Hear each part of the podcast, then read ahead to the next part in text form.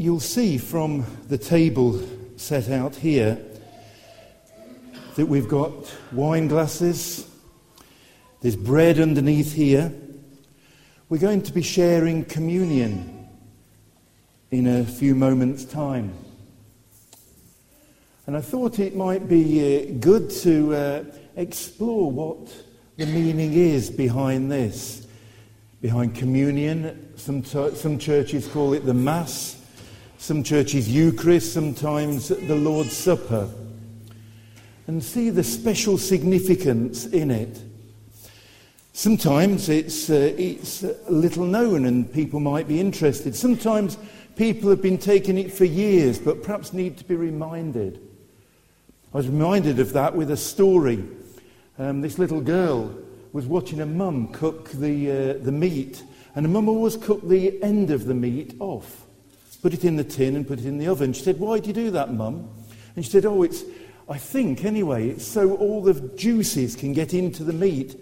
That's what my mum said. "I'm sure I've got it from my mum. You'd better phone up your grandma." So she phoned up her grandma. "Why'd you cut the ends off the meat?" And grandma said, "Oh, it's so the uh, the ends get all crackly and um, and and hard, and um, people like that. I think that's right anyway. You'd better ask my mum, your great-grandma." So she phoned up her great-grandma. Gran- great-grandma, "Why does our family cook the, cut the ends off the meat?" "Well," she said, "I'd never got a tin that was big enough. And so we cut the ends off." Sometimes you just do things and you don't know quite why you're doing them. So hopefully what I'll say will be of interest to everyone. I'm going to uh, get Maggie to read us three portions of the Bible, all one after the other, um, from uh, uh, the book of, of Corinthians, First Corinthians. Let me just explain. So that's uh, the first letter to the church at the town of Corinth. Let's um, see that, shall we? Oh, the, the picture. That's okay. And uh, because Corinth was and uh, and is a town, um, the one after that, that's right, in in Greece. Greece has been very much in the news recently, hasn't it? And um, and this, it, you can see where it is, just in that narrow strip of land, just quite near to Athens. Some of you may have been in that area on holiday. Paul, the Apostle Paul, was writing to the church that had been set up in that place. Thank you. Next one. And that's a picture of uh, of Corinth today, and you may or may not see there's some of the ancient ruins of the old town as well as the new town. And I tell you this because it's a real place. And it, as we read the Bible, this was a real situation in that new church as they were trying to figure out what was going on um, uh, very early on in the uh, in the Christian world. It's a very narrow strip of land, and it was uh, so it was a port. Ships came in, were unloaded, trans, uh, transported across. The goods were about four miles and then onto another ship. They thought about buy, building a canal, but they couldn't do it. But in, thank you, Colin, about um, nineteen hundred, they built a canal through this narrow strip, and, and it's there now. So I just tell you this, just to say this is real. It's not invented, it's a, a real situation. And... Uh, And in this church, they'd got things wrong. They were not a perfect church, and that doesn't exist. It's led by imperfect ministers who get names of babies wrong sometimes, but thankfully on the day I got it right, who trip over cables and um, uh, and cut off the the music. And uh, none of the the, uh, the regular worshippers here, I think, would ever claim to be perfect. This church was far from perfect, and it gives us a great insight into this, this early church. And Paul tells them off in the first part, and then leads them on. So let's hear that first reading, please, Maggie.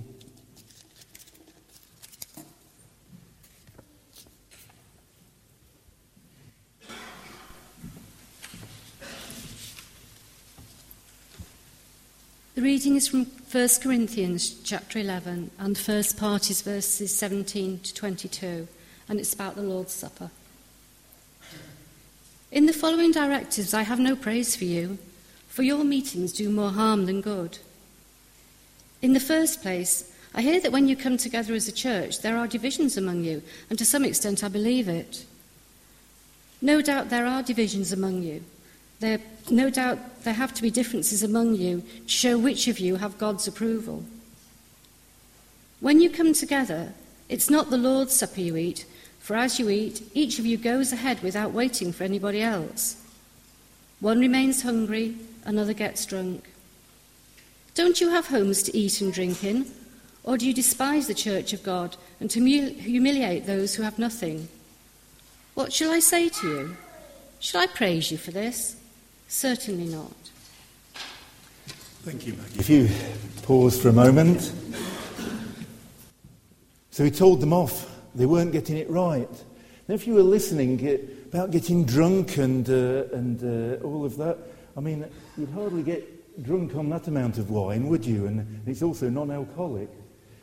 Um, but it was very different in those days. It was a, it was a, more of a normal meal, and uh, he wasn't uh, saying it was wrong to drink wine. He wasn't saying it was uh, wrong to to meet together. But at this time, it was wrong because some were going hungry and others were eating too much. There wasn't a sense of family. There wasn't a sense of togetherness. There was all sorts of divisions. Their lifestyle didn't match to what they were they were doing, and he says. In verse seventeen, the first slide, uh, Colin, um, uh, you do more harm than good. What a terrible thing. They come to church and then you feel worse after it than, than when uh, when you go. And, uh, and then it talks about divisions. And so what he was encouraging them to do was all share together. And that's one of the reasons why it's individual cups. And uh, it's individual pieces of bread. So when we come to that, we'll all eat and drink together at one, so- at one time. There's no superiority. We're all together. Hopefully we've learned from this.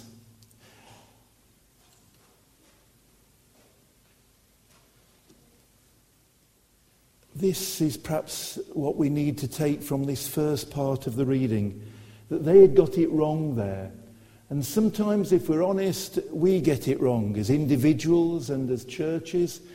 Maybe Saint Paul's this last week have got it wrong with the protesters. Perhaps it was an opportunity to give a really prophetic message about life and life in, in this time, but maybe they've got it wrong.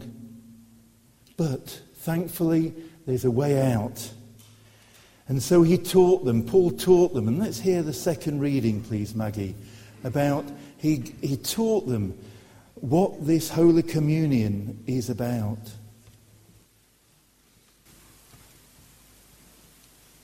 For I received from the Lord what I also passed on to you. The Lord Jesus, on the night he was betrayed, took bread.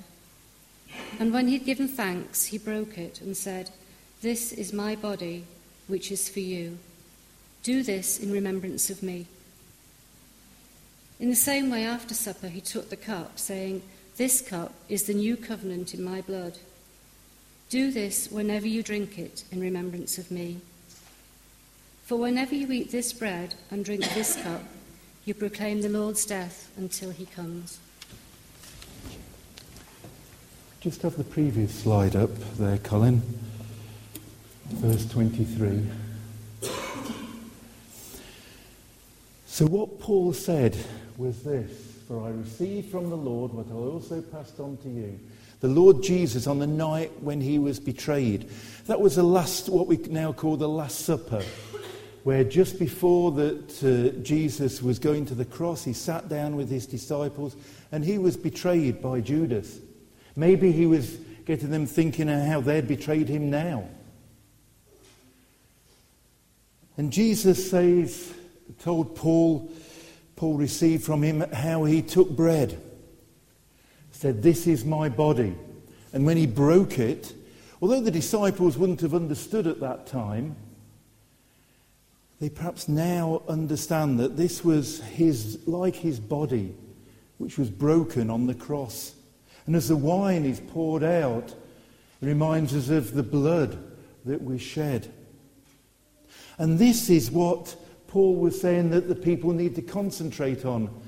Not about other things, but that this is getting us to concentrate on the cross.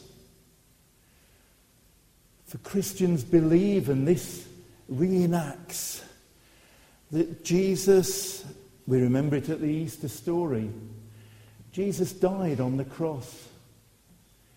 His body was broken, his blood was shed. And we believe that that was so that Jesus could take the punishment for all the sins that we do. He took the punishment. And when we take the bread, when we drink the wine, we're remembering his broken body and his spilt blood.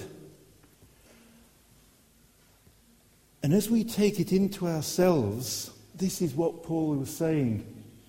It's saying, yes, I accept that. I accept I've got it wrong. I accept I've sinned. And I want your forgiveness. The forgiveness that can only be through the cross. And the church had to learn it. All have to learn that as we take the bread and the wine, it's very significant. And when we come to it, we'll pray that something special happens. And I don't want to go into all the different theories about what, what happens, but something sp- certainly happens spiritually, that we can take it into ourselves. And it's saying, yes, I love you, Lord. Accept that I've got it wrong. I've I've sinned. I've I've messed up. And that was so significant to that church that were, had messed it up. Because they were being hypocritical. And the church has sometimes been accused of that, and often they're right. And that's why when we come to uh, to this, we, we're all sinners.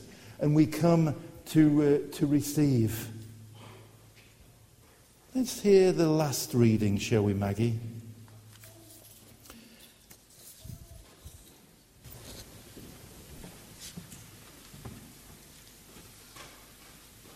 Therefore, whoever eats the bread or drinks the cup of the Lord in an unworthy manner will be guilty of sinning against the body and the blood of the Lord. A man ought to examine himself before he eats of the bread and drinks of the cup. For anyone who eats and drinks without recognizing the body of the Lord eats and drinks judgment on himself. That is why many among you are weak and sick, and a number of you have fallen asleep. But if we judged ourselves, we would not come under judgment. When we are judged by the Lord, we are being disciplined so that we will not be condemned with the world. So then, my brothers, when you come together to eat, wait for each other. If anyone is hungry, he should eat at home, so that when you meet together, it may not result in judgment.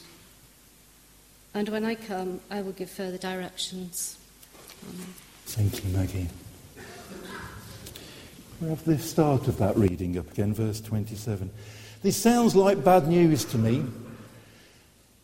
You've got to, if you uh, eat and drink in an unworthy manner, then uh, you uh, you bring that judgment. So who who can possibly take this? Certainly not me, perhaps, you think, because I've already told you how I mess up. Which one of us can take this bread and the wine? You see, there's a false understanding that we need to achieve some sort of level of goodness. And we look around, well, I'm better than that person, perhaps not as good as that person, but maybe I'm okay to take. That's not how it works. All of us have got it wrong. One of the cards says uh, that uh, I handed out earlier, for all have sinned and fallen short of the glory of God.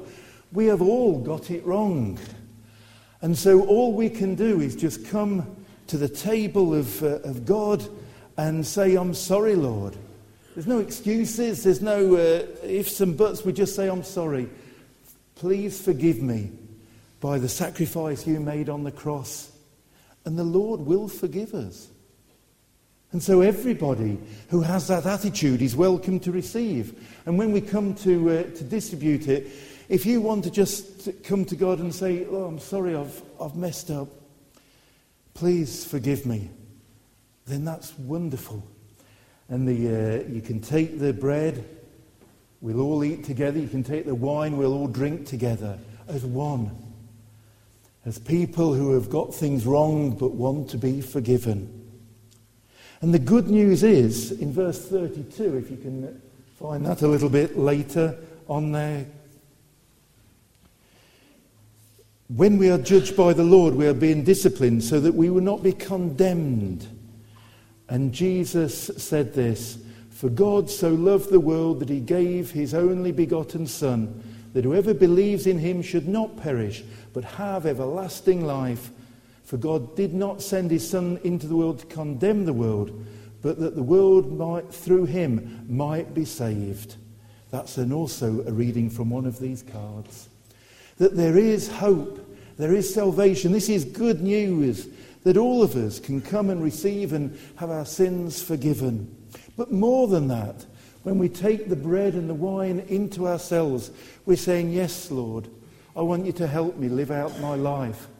Over the last year and a bit, we've particularly been concentrating on this church, in this church about that Christianity isn't just for Sunday, it's for each day of the week. And as when we come to the Lord, we can take the bread and the wine into ourselves and say, "Lord, may your Holy Spirit be with me, not only now, but on Monday morning at work, or or Tuesday or Wednesday, or at home when I'm trying to bring up the kids, or um, uh, in the community with a neighbour who's uh, I can't get on with, and just help me to live out my life."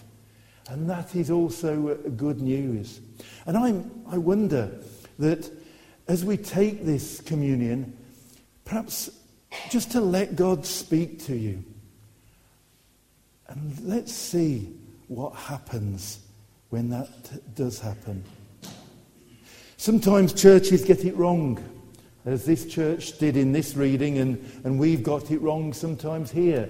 And as a church, we need to say, "Sorry, Lord, and help us." But I'll just end with another piece of good news.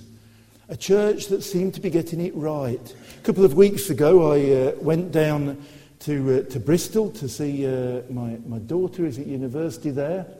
And we attended a church, and they seemed to be getting it right. There was such a mix of people.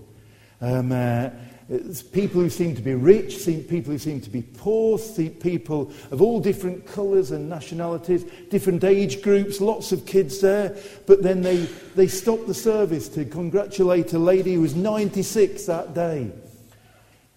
And then uh, as they, uh, the service proceeded, seven people were baptised, seven adults. All of them had stories. We didn't hear their stories. But they had to change the order a little bit as to who was uh, baptised last. Because one young man was there who had to be baptised last because his face was still bleeding and they didn't want the water to get the blood. He had agreed to be baptised, but on the night before this service, somebody had bottled him. You could tell that, you know, he's had a tough life, having a tough life. He'd spent the night in hospital having his face stitched, but it was still weeping. But he still wanted to go through with the baptism. I'm sure it won't be easy for him, but the church was right behind him. And this man was supporting him, who looked a well-dressed, perhaps professional sort of man. How good it is that they can come together and help. And this man went into the baptistry and said, "I just want to love Jesus. I want to live for him." And then he was baptized. And it's so good that uh, God changes people. God changed the church in Corinth, which we've been hearing about. God can change us for the better so that uh, our lives can be enriched. And as our lives are enriched, we can enrich others. Thank you so much for, for listening to uh, the message today. I hope God has, has said something to each one of us.